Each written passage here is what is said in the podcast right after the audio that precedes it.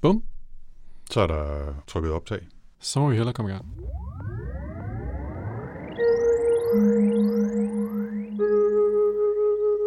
Velkommen til Sci-Fi Snak Med science fiction. og med snak Med Jens Jarl Poder. og Anders Høgh Nissen.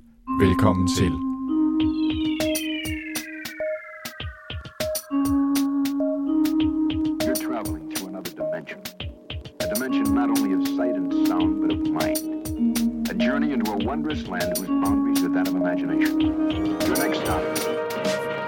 Snak.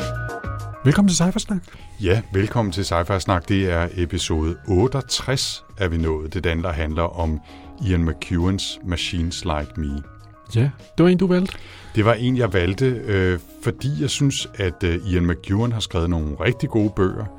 Og så lige pludselig sidste år i foråret 2019, så skrev han så om en science fiction bog. I en alder af 70 år. Ja, lige præcis. Og jeg tænkte, det bliver vi simpelthen nødt til at se, hvad, hvad er for noget. Fordi han skriver fantastisk øh, litteratur, og, og, og tjekke hans øh, greb på science fiction, synes jeg er spændende.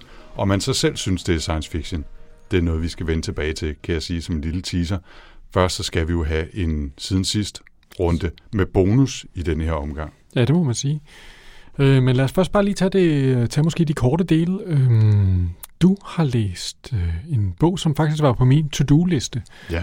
Du går i gang med Rosewater. Det er jeg nemlig. Jeg er cirka midtvejs i Tate Thompsons Rosewater, som er den første i en trilogi, som kaldes Wormwood-trilogien. Og det grundlæggende plot er, at der står en stor sådan en kuppel i Nigeria, som er øh, baseret på en øh, fremmed livsform, der er øh, faldet ned på jorden. Og den spreder så nogle svampesporer rundt omkring på hele kloden, som gør, at udvalgte mennesker kan øh, ligesom læse andre menneskers tanker og til en vis grad manipulere med dem.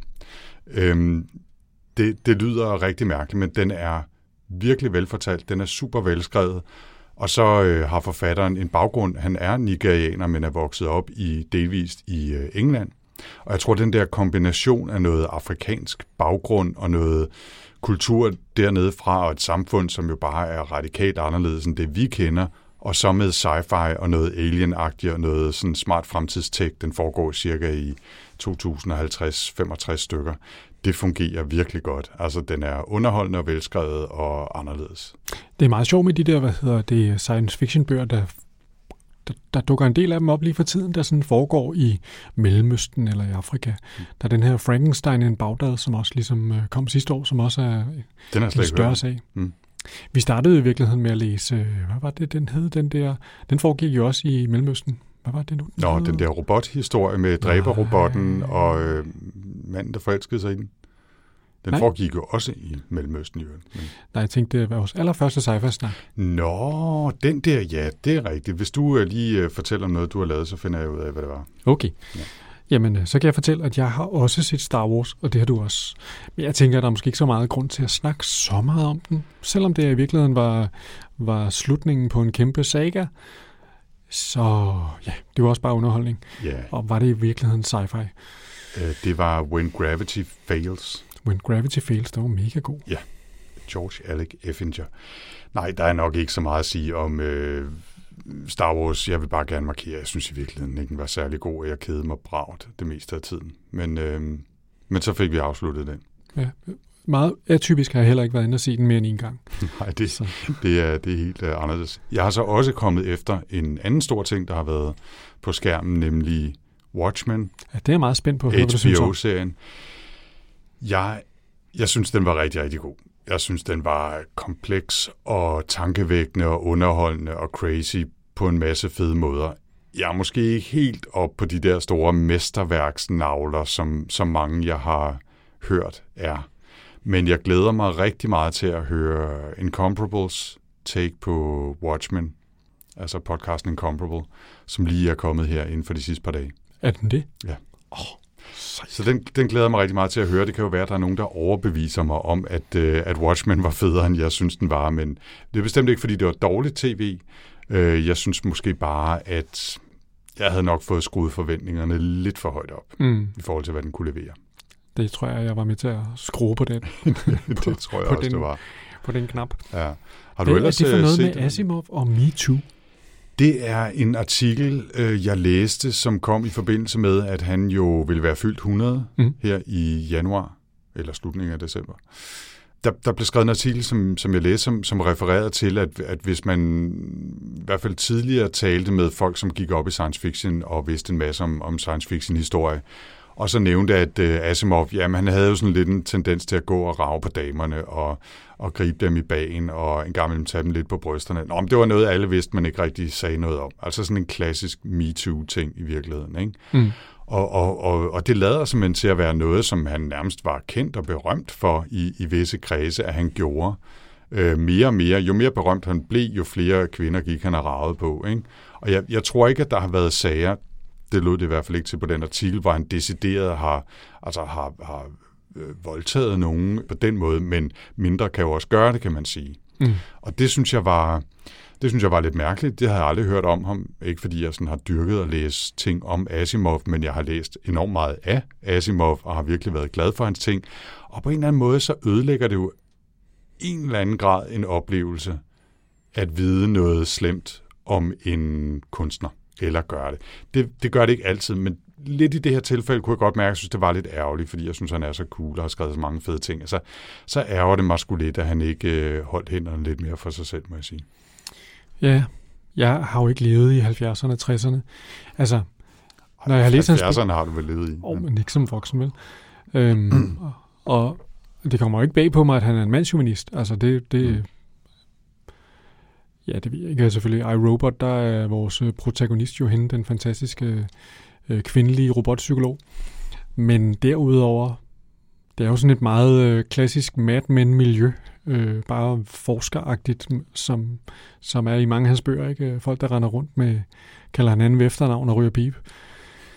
Så Ja, altså jeg tror det værste, det er vel, øh, hvad hedder det, Inders Game, ham der Tossen, øh, som så samtidig Orson Scott Card, er det ikke der? Ja, præcis, mm. som, som har sådan en, øh, en, hvad hedder det, radiokanal, hvor han sidder og udpersonerer det ene mere racistiske efter den anden. Nå, og, det vidste jeg ikke engang. Og han er helt, han er helt whack. Okay.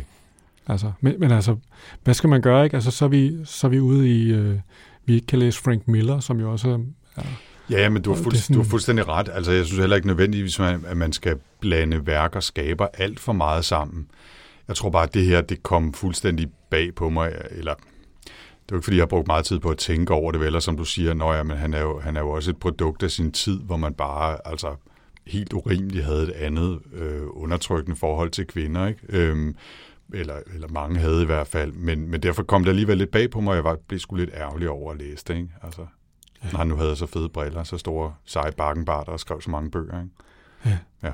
Nå. Øv, øv Isak. Ja, helt ærligt, det kunne du godt have lavet være med. Kunne du sgu godt lige have. Ja. Og så har jeg også skrevet på listen på en anden og meget mere positiv note, at der jo kommer ny William Gibson uh. her i slutningen af januar. Øhm, jeg har allerede forbestilt den selvfølgelig, og lige i talende stund, så kan jeg simpelthen ikke huske, hvad den hedder. Det er sådan set også lige meget, at den skal købes og læses, uanset hvad. Øhm, det glæder jeg mig rigtig meget til jeg læste et, øh, et langt portræt af ham, der blev skrevet, hvor han fortalte, at han, øh, han skriver jo bøger, der, der på mange måder nærmer sig vores nutid mere og mere, ikke? selvom Peripheral jo foregik lidt ud i fremtiden i sådan et multivers. Øh, den læste vi jo også ja, ja. i, i Sci-Fi Snak, undskyld. Det var den, hvor han lige havde, øh, havde lært om 3D-printer og droner. Ja, det var den nemlig. Ja. Men, det, men det, det syrede ved den her bog, som han er gang med at skrive nu, det er, at han, han skriver om så meget nutid, at han simpelthen var nødt til at træde et skridt tilbage og skrive en del om, da øh, Trump blev præsident. Fordi det, det var meget svært at forholde sig til, at, at nutiden nærmest var mere dystopisk end den version, han havde forsøgt at skrive.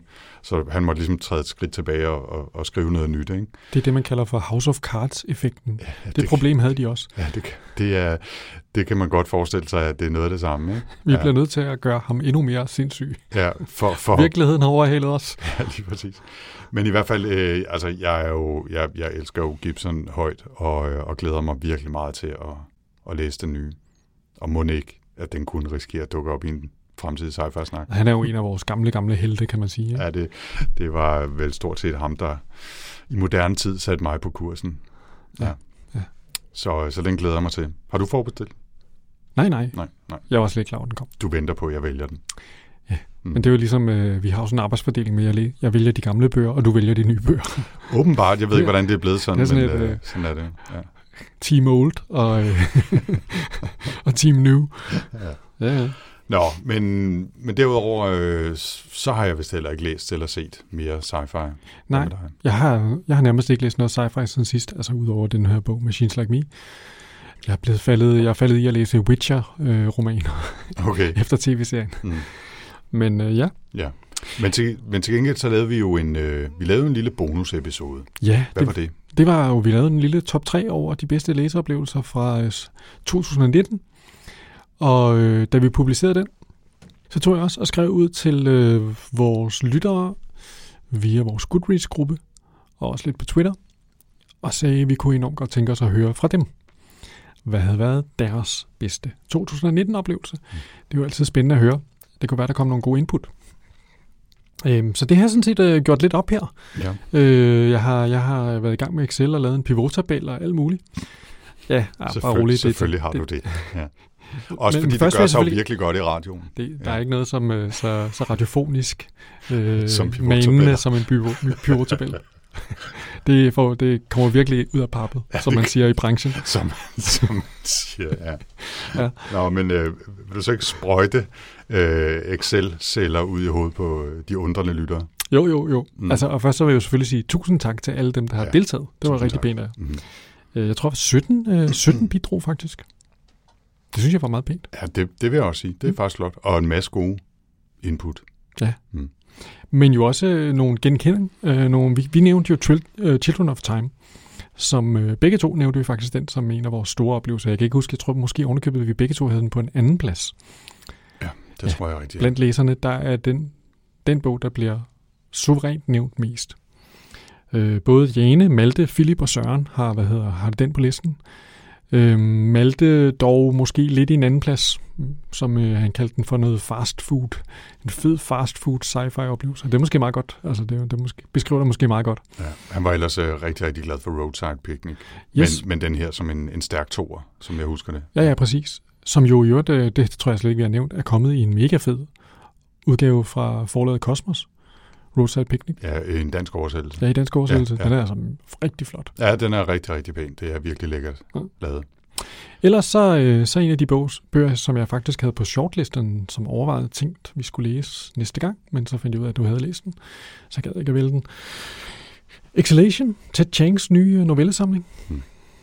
Både Thomas Løfgren og Nis synes, at det var gode oplevelser i 2019. Så, øhm, så det kunne godt være, at jeg skulle til at få fingrene i den. Ja, det, det gode ved de der short stories, som er i den lange ende, når Ted Chiang skriver den, er jo, at man kan tage et par stykker, og så læse noget andet, så tage et par stykker mere. De hænger jo ikke sammen på den måde. Jeg vil sige, øh, den, den er som samling måske ikke helt på niveau med den første, vi læste, øh, eller den, vi læste i Sci-Fi Snak.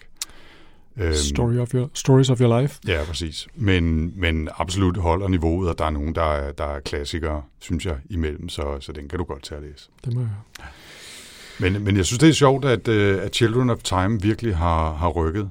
Altså, det var jo også en virkelig, virkelig god bog, og en virkelig anderledes historie. Ja, øh, som, Simpelthen så fed. Hvis man ikke har læst den om, øh, om hyper, øh, hvad hedder det, øh, evolution blandt en, øh, en æderkopperace, på en fjern planet og deres kamp mod mennesker.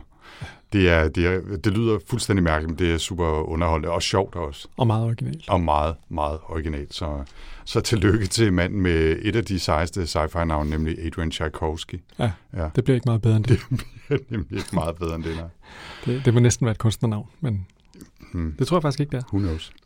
Er der andet, vi skal nævne? Ja, det synes jeg godt, vi kan, vi kan måske bare lige løbe ned over listen og sige, vi Gør har det. Calculating Stars, som vi læste vi ikke den? Øh, vi læste... Øh, jo, det gjorde vi. Mary Robinette Kowal. Ja.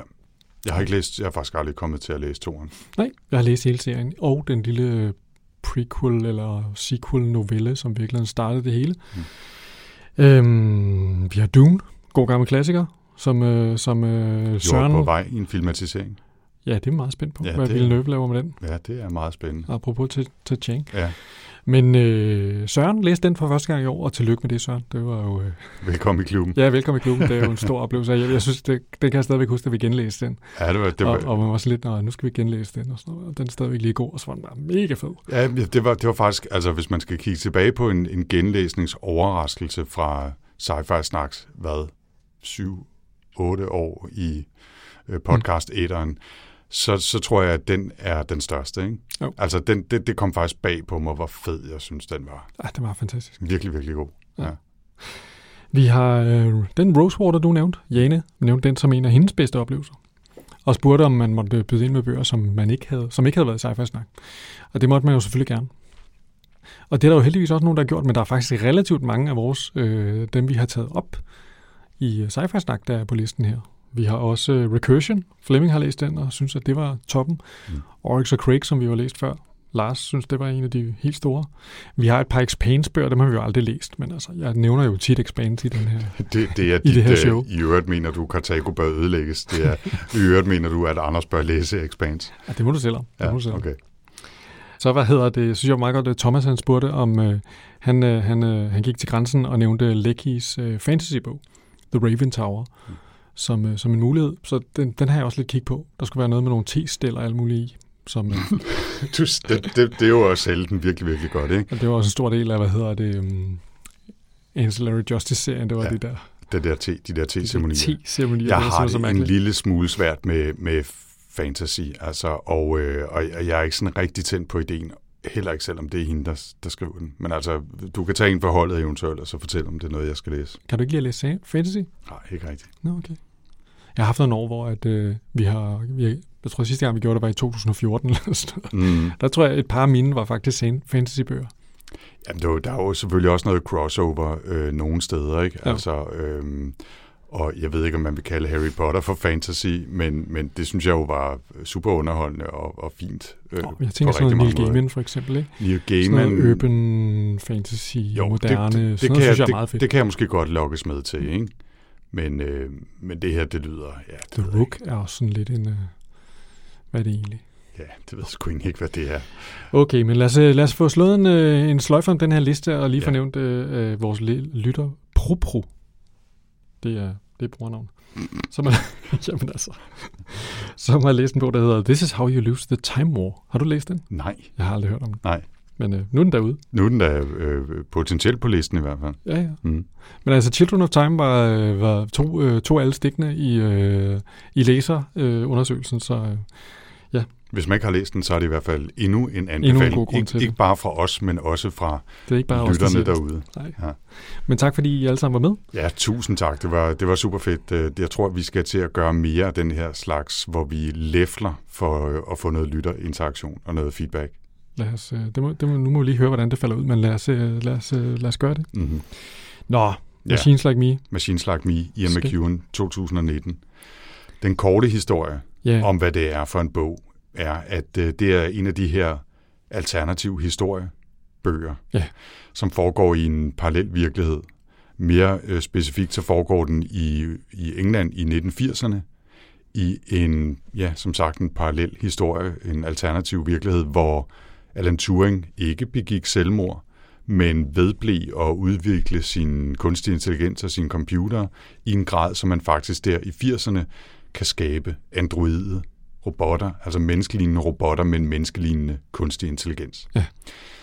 Så vi befinder os ellers i 80'erne. Der er Falklandskrig, der er lurer, Margaret Thatcher slås med minearbejdere, der strækker alle vejen.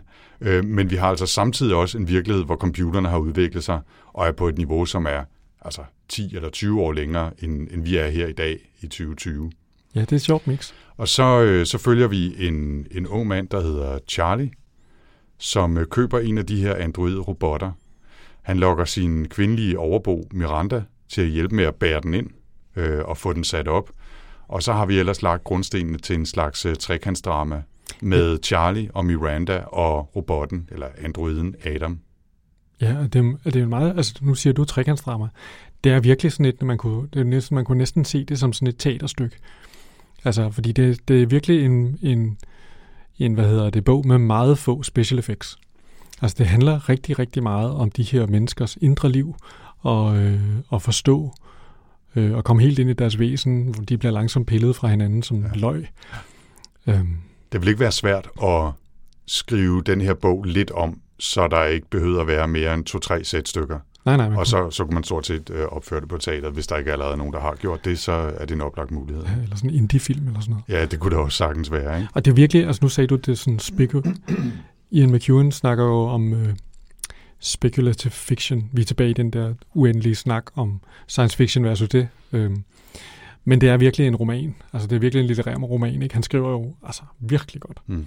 Sproget, det flyder virkelig ned ad siden, og, øh, og de, her, de her personer, Charlie Miranda og Adam og ellers alle de her forskellige typer, de interagerer med, de er virkelig spillevende på siden, synes jeg. Øh, så. Ja. Altså hvis, hvis man lige skal, skal følge op på den, så ikke? Altså Ian McEwan, hvis der er nogen, der kender ham derude, så som jeg sagde i starten, så, så kender man ham muligvis for, for bøger som Atonement eller øh, Saturday, der foregår en, en lørdag i London, eller The Children Act, der jo blev filmatiseret for et par år siden med Emma Thompson i hovedrollen om en kvindelig dommer, der skal tage en meget svær beslutning om en, om en dreng, om han skal have lov til at have blodtransfusion eller ej, fordi hans religiøse forældre og hans religiøse baggrund sådan set forbyder ham det. Øhm, og det, det er sådan klassisk litteratur, ikke? om mennesker og deres følelser og vores samfund og svære etiske dilemmaer og sådan noget. Mm. Og så her sidste år kastede han sig altså over at skrive Machines Like Me, som foregår altså i det her alternative univers og handler om, om kunstige mennesker og kunstig intelligens og kunstige følelser og herre-slaveforhold og alt muligt andet. Altså alt det, som han ellers har proppet ind i sine bøger, nu bare i kæmpe store gåsøjne i sådan en sci-fi setting eller sådan en old history setting. Ikke? Øhm, og, og det er lidt sjovt, fordi som du siger, så, øhm, så forholder han sig lidt ambivalent mildstal til, til begrebet science fiction. Ikke? Øh, lidt ligesom Margaret Atwood, der var også sagt et eller andet, hvad er citatet nu, det er noget med, at science fiction, det er noget med talking squids in space, øh, og, og, og det, det synes hun ikke rigtig er noget værd. Og, og i et interview til The Guardian, som jeg lige fandt her i, i sammenhæng med den her episode, der siger, øh, der siger Ian McEwan, at There could be an opening of a mental space for novelists to explore this future, altså uh, science fiction fremtider, not in terms of traveling at 10 times the speed of light in anti-gravity boots, but actually looking at the human dilemmas, bla bla bla bla. Ikke? Altså, Science fiction, det er bare sådan noget med anti-tyngdekraftstøvler, det ydre rum og space opera og så videre. Men næ, der er plads til at skrive litterær øh, alternativ øh, historiefiktion, som kan virkelig dyrke nogle af de her ting og udforske menneskelige dilemmaer. Og, og ja, det synes jeg, der er plads til, og ja, det synes jeg allerede, der er derude. Ikke? Altså, der er jo masser af sådan noget, ikke? og hvis man ikke ser det og ikke læser det, så er det sgu ens egen skyld. Så jeg holder meget i Ian McEwan, men lige her må jeg sige, der er han altså et gammelt surt nærsynet røvhul. Ikke?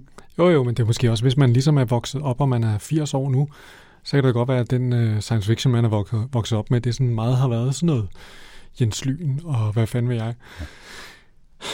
Altså, hvis jeg tager, det, det, i hvert fald det er jo snæversynet definition af science fiction, ikke? Ja, altså, det, det, det, synes jeg i hvert fald, ikke? Og, og altså, nu talte vi til Chang før. Altså, han skriver da om nogen science fiction af, af høj litterær kvalitet, som gør alt muligt andet end bare at udforske talende blæksprutter i det ydre rum. Parentes, øh, Adrian Tchaikovskis efterfølger til Children of Time, Children of Ruin, handler jo blandt andet om intelligente blæksprutter i, i, I det rum. I det rum. Squids in space. ja. Nå, det var en parentes slut. Øhm, så, så, så den diskussion kan man bruge meget tid på. Er det science fiction? Er det ikke science fiction? Hvad er det egentlig? Og det synes jeg sådan set ikke er super interessant at dykke meget mere ned i nu. Den har vi taget et par gange.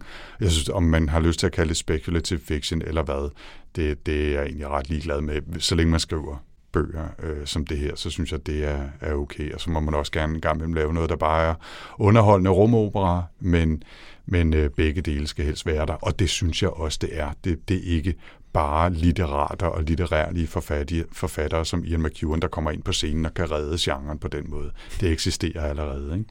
Jo, jo. Ja. Men altså, han har jo tydeligvis sådan et øh, lidt finere fornemmelser i sin, øh, i sin måde at skrive bøger på.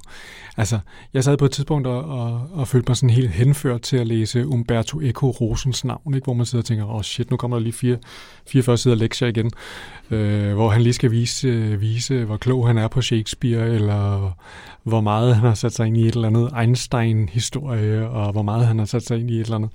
Altså, der, det her det er jo en, en bog, som bruger denne her lille trekantshistorie til at undersøge det ene etiske dilemma efter det andet. Ikke? Og det er jo nogle dilemmaer, som er meget, meget tæt på, ikke med selvkørende biler. Øh, vi får nævnt øh, den klassiske, hvad hedder det, problemstilling med en selvkørende bil. Hvad hvis den kører der, og skal den så køre ind i, og der kommer et uheld, skal den køre ind i lastbilen, skal den køre ind i busholdspladsen, skal den køre ind i.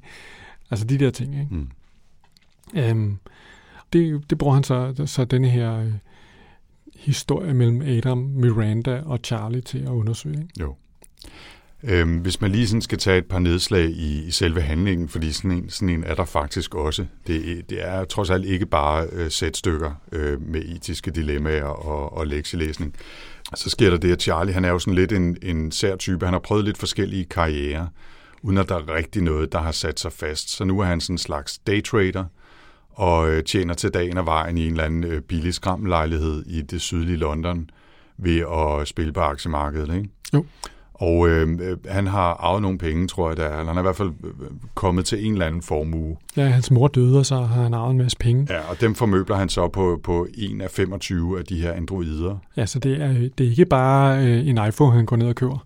Han går ned og køber et, altså en af de mest revolutionære ting, der er kommet på markedet i mange, mange år. Ikke? Det her, Forestil dig, der kun, der, der kun var lavet 25 ja. iPhones, så køber han en af dem. Ja, det, det, er sådan, det, lidt... det er cirka på det niveau, ikke? Jeg ved ikke, hvor længe han har ligget i kø, fordi jeg tænker, at øh, der er blevet solgt fire til Saudi-Arabien. Jeg ville have troet, at de var blevet suget hurtigere op af nogen, der var rigere end ham. Ja. Men hvad ved jeg?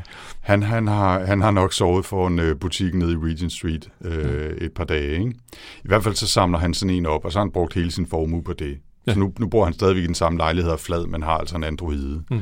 Ovenpå ham, i den samme øh, skramlede lejlighed, der bor en ung kvinde, der hedder Miranda, som, øh, som er studerende, og øh, som, han, øh, som jo, han jo går og bliver sådan lidt forelsket i. Han er lidt lun på hende, ikke? Ja, det må man sige. Øh, det bliver ikke bedre af, at hun øh, så hjælper ham med at bære øh, Adam ind på en, øh, sådan en borg og få ham sat op, og han, han laver det smarte, altså Charlie laver det smarte, at han, han, øh, da han skal sætte personligheden op i Adam, fordi det kan man nemlig. Man kan øh, svare på nogle spørgsmål og klikke, sætte nogle flueben og så videre, så kan man ligesom give sin egen androide en egen personlighed. Og der gør han det, at han sætter noget af den op, og så får han Miranda til at sætte noget andet af den op, så den ligesom får en, en unik personlighed, som er en blanding af deres valg. Og det, øh, det, det bliver også interessant senere i, i, i forhold til, til, til noget, der sker senere, som vi vender tilbage til. Men på en måde, så, øh, så er det jo sådan en underlig blanding af, at de får et barn sammen, og at de skaber en, en metamorfose af, af de to. Fordi det jo er altså en voksen mand. Adam er jo en androide, som forestiller en voksen mand. Ikke? I øvrigt en, en utrolig velskabt øh, og smuk voksen mand. Hvilket jo så ikke bliver øh, mindre problematisk, da øh, Adam så jo bliver vækket som robot, og, øh, og på et tidspunkt altså, øh, bliver det klart, forelsker sig i Miranda, ligesom Charlie gør. Ja, og begynder at skrive haiku-digte. Ja, det er, og de starter meget primitivt, men bliver stadig bedre, og så på et tidspunkt når han det der stadie, hvor han, åh nej, min haiku-digte-fase, det var bare, jeg var bare ung og vidste ikke bedre, ikke? men det er ret sjovt, at han gennemgår sådan en hyper, hyperudvikling gennem teenageår og alt muligt andet. Ikke? Ja. Er du i stand til at kende forskel på de dårlige og de gode haiku-digte? Kun på japansk. Okay, okay. Mm. Men så det, det der trekantsdramaet opstår. Og hvis jeg skal være helt ærlig, så troede jeg, øh, og jeg er glad for, at det ikke var sådan, men jeg troede, det ligesom ville ende der. Altså jeg troede, der ville være mere fokus på sådan det, det romantiske trekantsdrama, at vi nærmest ville have sådan lidt romcom nu med, med androider i, og tænkte, det, det, det, kan ikke, det, det kan ikke være rigtigt, når det er Ian McEwan, og det var det heldigvis ikke. Der er meget mere i det, end, end som så. Ikke? Og i virkeligheden så kommer Altså, det er jo stadigvæk et trekantsdrama, for så vidt som det er de tre mennesker, der er hjørnerne i, en, en masse øh, dynamiske interaktioner, en masse ballade og had og kærlighed og alt muligt andet. Men det er jo ikke et trekantsdrama i den forstand, at det udelukkende handler om, at, at to elsker den samme og slås om, om den og så videre. Ikke? Altså der, der er meget mere i den som så. Men det, men, men det er jo sådan set en del af altså hele øh, den der romance der, den er jo bare et aspekt af en helt selvstændighedshistorie omkring Adam. Ikke? Fordi jo. det, der sker, det er jo, at efterhånden som han bliver klogere og klogere, så tager han sig sådan lige så stille nogle friheder, som jo kommer bag på ham, øh, på, på Charlie. Ikke? Charlie har nok sådan lidt regnet med, at han var sådan en øh, avanceret Roomba, som han kunne, kunne få til at gøre, hvad han ville. Og kunne ikke lige tage opvasken af dem, og, og så ville det jo være fedt, hvis du lige farede og vaskede mit tøj. Ja, og, og lidt mere avanceret end det, så opdager han jo, at øh, Adam faktisk er endnu bedre til at spille på aktiemarkedet ja, end han selv er, fordi han er meget hurtigere til at opsamle og analysere data. Han kan også ovenikøbet skrive hurtigere på tastaturet osv. Så, så, så relativt hurtigt, så, så sætter han bare Adam til at tjene penge. Ja. Han starter med 80 pund eller et eller andet, og få måneder efter, eller få uger efter, så har han øh, 50.000, ikke? og de begynder at lægge udbetalinger ned på nye huse og alt muligt andet. Men Adam begynder jo at tænke, androiden begynder jo at tænke, det er mig, der tjener alle de her penge. Ja, så jeg må Hvor, også have lov til at bruge dem. Hvorfor er det ikke mine penge? Ja. Øh, hvorfor er det Charlies penge? Og, og, øh, og han begynder at tage sådan flere og flere af de der, hvor han, hvor han bliver selvstændig. Ikke? Han kommer jo. i trods alderen. Nå, men ja, man begynder måske, altså man kan sige, Charlie opfatter jo, sådan siger han det ikke selv, men han opfatter jo i virkeligheden Adam som en slags slave. Ja, og det er jo ligesom en del af problematikken her, det er det der slaveforhold og ejerskabsforhold, eller den der følelse af ejerskab, mm. hvor Adam tydeligvis begynder at frigøre sig fra den der følelse af, at det her væsen, som han bor hos Charlie, jamen hvorfor er det egentlig, at han skal gøre præcis som han siger, og, og føle sig forpligtet af, hvad Charlie synes, når det nu er tydeligt for Adam, at han kan regne tingene ud meget bedre, meget mere præcist, øh, hvad hedder det, med større integritet i forhold til sandhed, mm. træffe de rigtige beslutninger, ikke bare nogle mærkelige beslutninger, som Adam ikke forstår, når Charlie handler følelsesladet og sådan nogle ting. Ja, ja meget rationelle beslutninger, ikke? Jo, jo. Ja. Og øh, Charlie er jo sådan en, han er jo en, på den måde han er en sjov karakter, ikke? Fordi han er jo sådan en, øh, han er jo lidt en hisseprop nogle gange, ikke? Han går sådan og bliver sur og hisser sig op over ting og sådan noget. Det er sådan meget, en af de meget fine ting ved den her roman, det er jo, at Charlie er fint beskrevet. Han har et rigt indre, øh, hvad hedder det, aggressivt liv. Når tingene ikke går, som han synes, de burde gå, så er han meget hurtig til at bebrejde og blive frustreret over, at øh, hvorfor gør Miranda ikke, som han gerne vil have det? Hvorfor kan hun ikke bare se hans point of view og sådan noget? Det er meget sådan fint. Ja, han er jo i virkeligheden, altså han er jo også bare en stor teenager på mange måder, ikke? Jo, altså jo. det er jo ikke, fordi han er dum, eller, eller øh, uoplyst, eller, eller uschammerende, eller noget, men han er bare, han er bare en, en, en teenager, en stor teenager et eller andet sted, ikke? Jo. Som ikke rigtig ved, hvad han vil med sit liv, og får det sådan lidt til at hænge sammen, og Nå, men så har han sådan nærmest on a whim brændt en kæmpe stor arv af på en robot, og ved ikke rigtig, hvad han vil med den, og så bliver han forelsket i Miranda, så er det det, han vil, ikke? Øh, og det er sådan lidt, blop, blop, blop, blop, blop, så vil han det ene, så vil det andet, så bliver han sur, og så står han og kigger på sig selv i spejlet og, og beundrer sin sixpack lidt, ikke? Og, og så, så, men så, man, så er han også kæmpe fan af Alan Turing og, og, og læser op på en masse ting for at forstå øh, den udvikling, han har stået bag og alt muligt andet. Altså det, så, så det er ikke, fordi han, han er fuldstændig uden drive eller intellekt, men han, han, han lader sig drive af sådan lidt indfald og, og hvad der sker omkring ham. Ikke? Og man har måske også for lidt følelsen af, at den der intellektuelle drive, som han havde, det, har, det ligger i hans fortid. Jeg synes måske, han bliver brugt lidt som talerør for nogle ting, hvor jeg tænker, han ved godt nok meget, var. Altså, Ja, det er sandt. måske det, er det nogle gange også lidt forfatterens stemme, der lige... ja, der bliver lagt meget mund på ham. Det, det er måske rigtigt. Han er, han er godt nok inde i mange detaljer omkring ting, som jeg tænker... hmm, Ja. men anyways. Ja, øhm, der, der sker øh, to andre sådan større handlingsmæssige tråde, som, som det er vigtigt at nævne også. Den ene er, at Miranda, overboen, som både Adam og Charlie er forelsket i, og øh, uden, uden at spoile, kan jeg nok godt sige, at, øh, at Charlie og Miranda også bliver et par.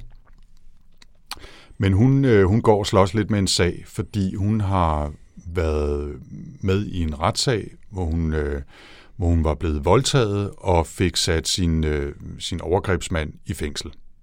Og der har hun altså hørt via en, der har siddet i fængsel med ham, som er kommet ud, at han sidder og pynser på at komme til London, når han er sluppet ud af fængsel, og slå hende ihjel. Og det bruger de en del tid på at forholde sig til, hvad i alverden skal de gøre, når ham der Peter Goringe, eller hvad han hedder, øh, når han slipper ud, og skal de konfrontere ham, skal de beskytte sig? Nu har de jo Adam, som er en super stærk øh, robot, kan han forsvare dem, og så videre, og så videre. Ja, det viser sig jo, at øh, Adam er, er relativt god til at slås på et tidspunkt, hvor at han har øh, proklameret, at øh, han vil ikke have, at man rører ved hans kill switch, altså det der knap, han har i nakken. En kan- slukknap i nakken, ja. Nej, det vil han ikke have mere, og hvis man gør det, så vil han forsvare sig. Og øh, det siger Charlie, visse vasse, øh, kan du straks, nu vil jeg straks slukke for dig, så kan vi, øh, så, så nu Kan du ikke se, så hvem meget der pjat. bestemmer? ja. Og så, hvad hedder det, så brækker han hans håndled. Mhm. det var ikke så godt. Nej, så, så det, det, vi ved, at han er stærk, vi ved, at han er hurtig, og han, øh, han, han kan det der Mm. mm. shit, ikke? Så det er den ene tråd, der er vigtigt. Det, det, det bruger de ret, ret meget tid på at diskutere, hvordan de skal forholde sig til, og hvad sker der, og hvad skete der egentlig dengang med den retssag og så videre. Den anden ting er sådan lidt sær øh, historie, hvor øh, Charlie er ude at gå og er på en legeplads og ser en lille dreng blive, blive overfuset af sin, sin øh, mor, og, og så via et meget mærkeligt hændelsesforløb, så, så siger han sådan lidt jokende, Nå, men hvis I ikke vil have drengen, hvis I ikke kan behandle ham ordentligt, så tager jeg ham, agtigt, ikke? Og så øh, sker der ikke rigtig mere, så efter et stykke tid, så bliver drengen nærmest afleveret på deres, øh, på deres trappesten, og, øh, og de beslutter sig lidt for, at øh, nå, men, det kunne de måske godt tage sig af ham. Øh, faren er væk, øh, moren er indlagt, så vidt jeg ved, ikke? Og, og så går de faktisk lidt i gang med en proces, der hedder, kan vi faktisk adoptere den her dreng?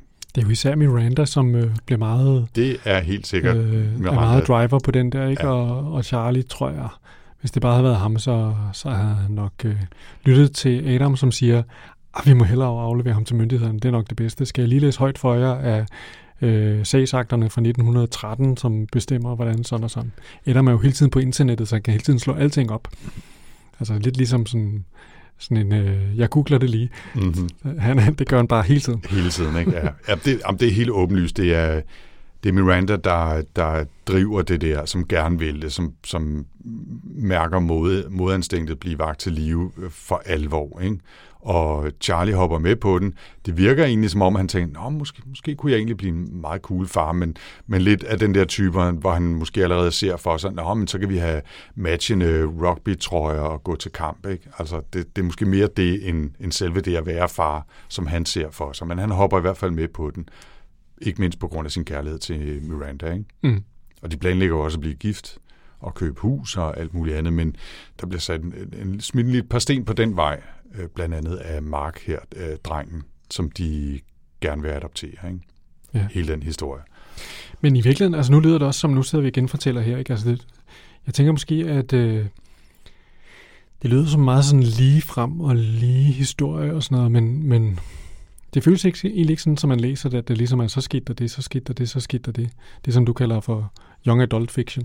Øhm, altså fordi den har den der sjove ting, hvor at det man egentlig bliver optaget af, det er finurlige situationer, hvor at de er vildt optaget af et eller andet, men Adam, som jo altså nærmest virker nogle gange, som om han sådan ligesom mangler den der... Adam har ikke empati, ligesom andre mennesker har. Altså, han forstår en masse omkring, hvad der er rigtigt og forkert, og, og jo bygget til at være et meget bedre menneske, end de fleste mennesker er. Men han kan ikke rigtig forstå, at når han lige sidder og optager Shakespeare, og Miranda kommer ind og gerne vil snakke om Mark, at så er det, han har opdaget om Shakespeare, det er måske ikke lige så vigtigt at snakke om, som det Miranda gerne vil snakke om. Og det, det er sådan meget... Øh, Og han kan heller der er rigtig mange af de der, hvor man Ja. bare tænker, okay, for det, er det bare nogle awkward interaktioner mellem de her øh, og, og samtaler. Og, Og han kan heller ikke rigtig forstå det der med, at jamen, selvom jeg har adgang til internettet og kan læse alle Shakespeares værker på 24 millisekunder, så er det ikke sikkert, at alle er interesseret i at høre, hvor, hvor klog jeg er, fordi. Nej. jeg har gjort det. Nej.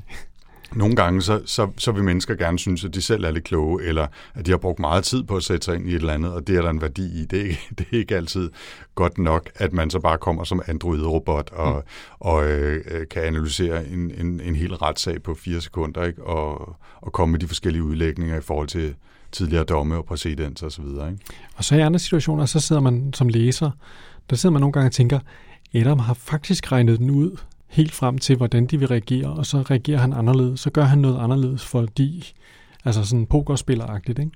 Dobbelt bluff. Jeg Sådan tror, havde bare- det i hvert fald i nogle situationer, Ja, jeg jeg, jeg, jeg, tror, jeg tror måske ikke, at øh, Adam forstår menneskelige følelser på helt niveau, hvor han kan planlægge eller forudsige øh, Charlie og Mirandas reaktioner på den måde. Det er ikke min fornemmelse, men, men, øh, men det er klart, at han har gang i et eller andet spil, øh, som vi ikke skal afsløre her. Ikke? Øh, fordi der er sket nogle ting, som han synes ikke skulle være sket, og så vil han gerne sørge for at øh, hvad hedder sådan noget, make a right mm. øh, ud af det. Ikke? Men, men som du siger, nej, det er, det er absolut ikke en, så skete der det, og så skete der det, og så skete der det. Det her, det er interaktion mellem mennesker, menneskers øh, tanker og følelser og dynamikker, som har en handling i sig, mere end det er en handling, og så er der smidt lidt, lidt tanker og lidt følelser ind over. Forstår du, hvad jeg mener? Ja, altså, at det er, det er den oplevelse, man har.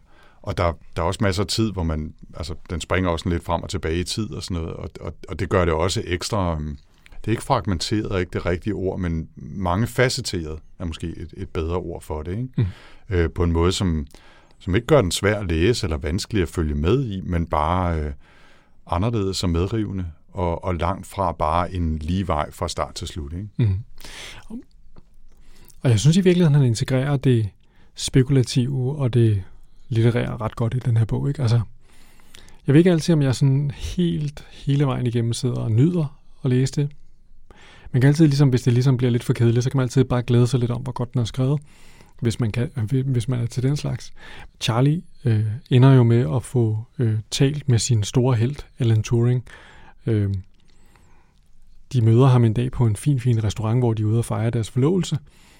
Og Turing er ude at spise, og så møver Charlie sig på, fordi han, han vil i virkeligheden gerne have mulighed for at stille nogle spørgsmål om Adam. Han, der er nogle ting, han ikke forstår. Jeg kan ikke lige huske, hvad det er for en scene der er, men der er et eller andet med Adam, der lige er sket, som, mm.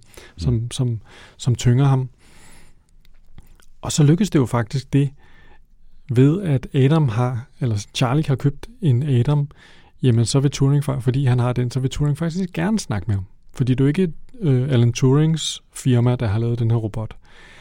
Det er nogle andre, som har udnyttet den her open source viden, som Turing har stillet til rådighed for verden, men nu lavet sin egen closed source androide, mm. som de jo har købt og pillet fra hinanden og er meget interesseret i, hvordan den virker. Mm. Og Turing blev jo sådan en gennemgående karakter, Øh, der, eller der, ikke gennemgående, der er nogle nedslagspunkter, mm. hvor at Charlie møder Turing, som ligesom er med til at rammesætte hele den her fortælling. Ja. Som jo i virkeligheden er en fortælling om, hvad skal der blive af menneskene, og, og hvad skal der blive af androiderne, og hvad kommer, altså, vi får alle de her forskellige spekulative problemstillinger omkring, jamen, hvad skal Charlie dog lave, når nu øh, der sidder en robot og er tusind gange bedre til at spille på aktiemarkedet, end han er? Mm. Hvad skal Charlie dog lave, hvis, øh, hvis øh, hans robot kan, hvad hedder det, tage hans kæreste fra ham? Hvad skal øh, folk dog lave, når robotterne tager alt arbejdet? Så skal man se, at der blev politik fylder en ret stor del, ja. del i den her roman, ikke? Ja, også fordi vi samtidig følger, som jeg sagde før, vi følger jo Falklandskrigen ja, og... øh, øh, som, som sådan en slags baggrundstapet, som den her historie foregår på, og, og strækker er der hele tiden, der er kæmpe store demonstrationer gennem London, øh, og det er jo også en del af det. Ikke? Der bliver drøftelser omkring indførsel af sådan noget universal basic, basic income, ikke? Altså, ja, som ja. vi jo også snakker om i dag. Ikke? Men jeg synes, der, der er to ting, der lige dukkede op i hovedet på mig. I forlængelse af det, du lige siger her, øh, om, om hvad der er tematikkerne og snakken om, om altså kunstige mennesker, ikke? Øh, robotter, androider, øh, kan de føle, ligesom vi mennesker kan? Kan de forstå vores menneskers følelser, os menneskers følelser? Øh, kan de, øh, er, altså, er de for rationelle til at kunne fungere i samfundet? Kan vi interagere med dem? Bliver de vores slaver, eller bliver vi deres slaver Så videre. Hele den kører, og, og er en vigtig del af det. Men jeg synes at han er meget god til at udvide den til at øh, handle om teknologi mere generelt, så vi også kan forholde os til det i vores egen hverdag, uden, uden at skulle nødvendigvis forestille os, at der går tænkende robotter rundt imellem os. Ikke? Øh, jeg synes, og jeg synes, han har nogle, altså jeg synes, han er rigtig god til, altså jeg har, jeg har highlightet rigtig meget den her bog. Jeg synes, der er virkelig meget sådan citatværdigt i den. Ikke? Måske også fordi, at, at jeg til daglig beskæftiger mig med teknologiformidling og for, formidling af nogle af de øh, dilemmaer og problemer, vi står i. Ikke? Men, men, øh, men jeg synes, der var, der var mange ting, der handlede om blandt andet den der, Nå, men nu får han noget nyt fancy legetøj. Han, han bruger en masse penge på, på en ny ting. Og, og så efter ret kort tid, så, så så kan den ikke rigtig det, han drømte om, og hans virkelighed og verden, den er ikke blevet lige så fantastisk, som han håbede, og det er ligesom bare blevet, blevet kedeligt og hverdag. Ikke? Og, og det tror jeg er en oplevelse, mange kender, også bare fra, fra, deres, egen, fra deres eget liv, når de har købt en eller anden ny dims, de har drømt om, ikke? Jamen, så, er det ikke, så bliver man ikke pludselig lykkelig af det. Man får bare en masse nye problemer. Ikke? Øhm, og, og det synes jeg, det synes jeg, han næler ret godt i en del øh, sekvenser rundt omkring i den her bog. Ikke? Altså, øh, There's nothing so amazing that we can't get used to it. Synes jeg er et meget godt citat. Ikke? Et andet, som lidt i samme stil er, The future kept arriving. Our bright new toys began to rust before we could get them home, and life went on much as before. Altså, og det tror jeg, mange har oplevet. Ikke? Ja, ja. Og så, så jeg synes, at er meget god til at udvide den, så, det ikke, så, så man ikke nødvendigvis skal sætte sig i, i sted af en verden, hvor der er kunstig intelligens robotter imellem os. Det handler også i store gåsøjne bare om teknologi og vores fascination og besættelse af, af nyt, nyt, nyt hele tiden. Ikke? Mm. For nu bare at tage en linje. Den anden ting, jeg lige vil nævne før, var i forhold til den måde, den er skrevet på. Du nævnte lidt, at, at han engang med går Rosens navn øh, eller Måske ikke helt så slemt, Umberto men, Eco. Men han, han har sådan små tangenter, hvor han dykker ned i en eller anden problemstilling med historien bag øh, kunstig intelligens og Alan Turings udvikling af det, eller hvorfor blev det open source, eller hvad det nu kunne være. Ikke? Og, øh, og, og det er der. Jeg synes heller ikke, det, det er specielt... Øh, de er jo ikke specielt lange, altså jeg synes, de er relativt godt integreret i teksten. Øhm, så, så jeg synes sådan set ikke, øh, problemet er så stort. Øh, jeg synes heller ikke, de er lige så... Jeg, jeg kan jo rigtig godt lide Neil Stevensons måde at gøre det på, hvor han formår at gøre alle de der digressioner funky og sjove og anderledes. Øhm, og det, det gør han heller ikke rigtigt. De kan godt føles lidt som sådan, nu kommer der et infodump, og så lader vi lidt som om, at det er Charlie, der har læst en artikel. Ikke? Øhm, men altså, de er der dog, og det, det kan godt lidt ødelægge flowet, synes jeg, i, i læsningen en gang imellem. Ikke? Men, men det, som hvis vi sådan skal snærpe os hen i retning af et eller andet øh, vurdering, det som jeg i hvert fald under læsningen faktisk synes var et, et lidt større problem, det var, at jeg måske følte, at jeg savnede en sammenhæng mellem de forskellige handlingstråde, der er. Og det var, det var faktisk først bagefter, jeg sådan har gået og tænkt lidt mere over, at måske er der faktisk mere sammenhæng i dem, end jeg egentlig lige oplevede, mens jeg læste. Altså, Øhm, der, vi har trekantsdrammet mellem, mellem Charlie og Miranda og Adam. Så har vi historien mellem Charlie og Miranda og drengen Mark. Og jeg tænkte, hvorfor er det, vi skal have den historie? Den kommer sådan lidt mærkeligt ind, at han, han, han øh, i rette sætter nogle øh, dårlige forældre på en legeplads, og så pludselig afleverer de knægten til ham, og så vil de adoptere den dreng. Jeg synes, det var en lidt mærkelig historie. Hvorfor er det, vi skal høre om den? Og så er det først senere, jeg sådan for alvor kom til at tænke, Nå, hvad er det for nogle paralleller, der er mellem deres forhold til, til barnet, og så deres forhold til Adam, som måske og måske ikke har nogen paralleller, eller viser, hvor stor forskel der er på et kunstigt menneske og et lille, rigtigt menneskebarn osv. Og, og så er der hele den der voldtægtsretssagshistorie, som jeg også tænkte, hvor, hvorfor fanden skal vi bruge så meget tid på det? Det synes jeg heller ikke rigtig hang sammen.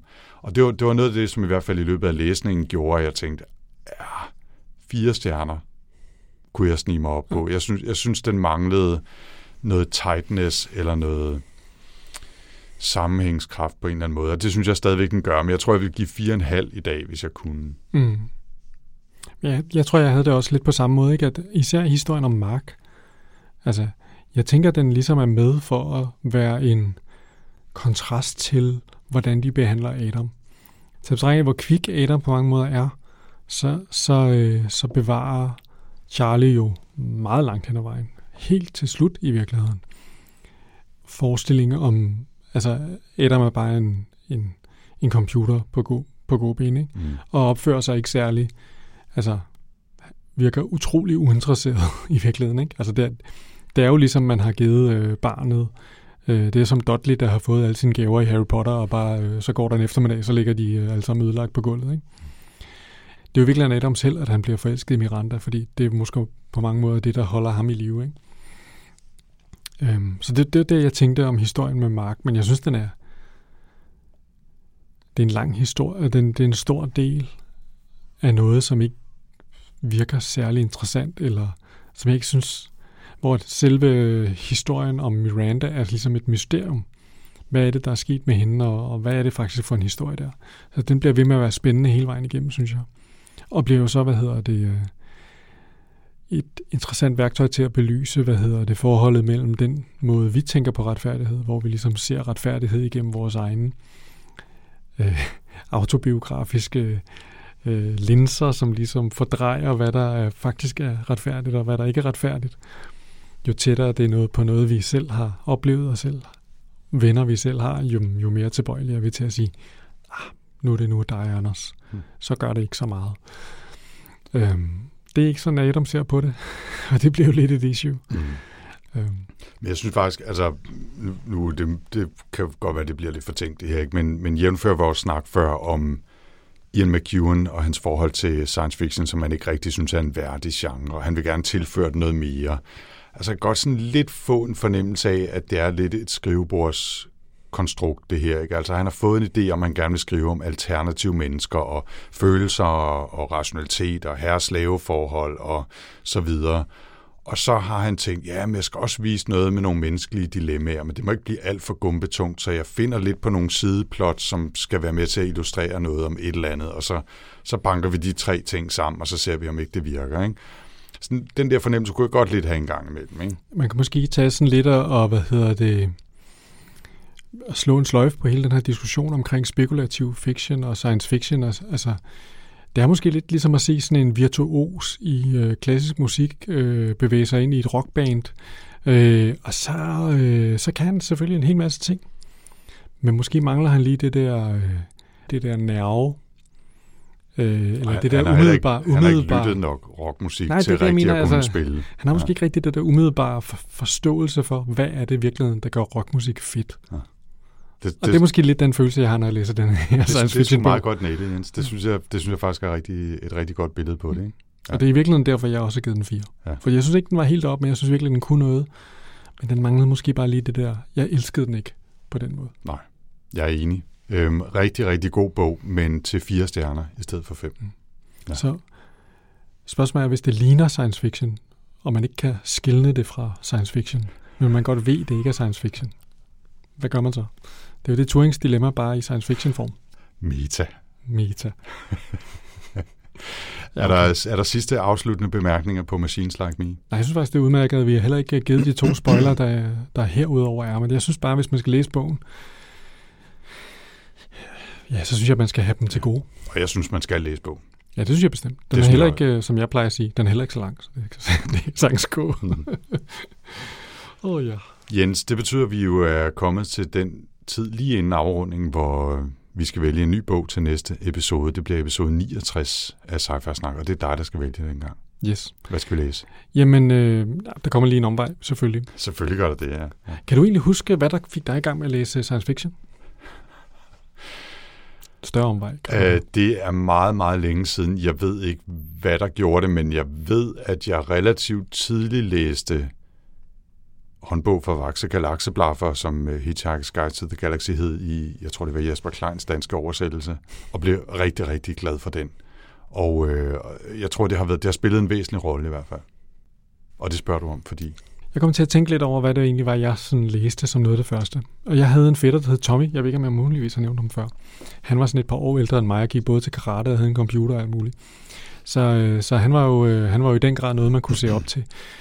Øh, men så havde han også en øh, fæbel for øh, science fiction.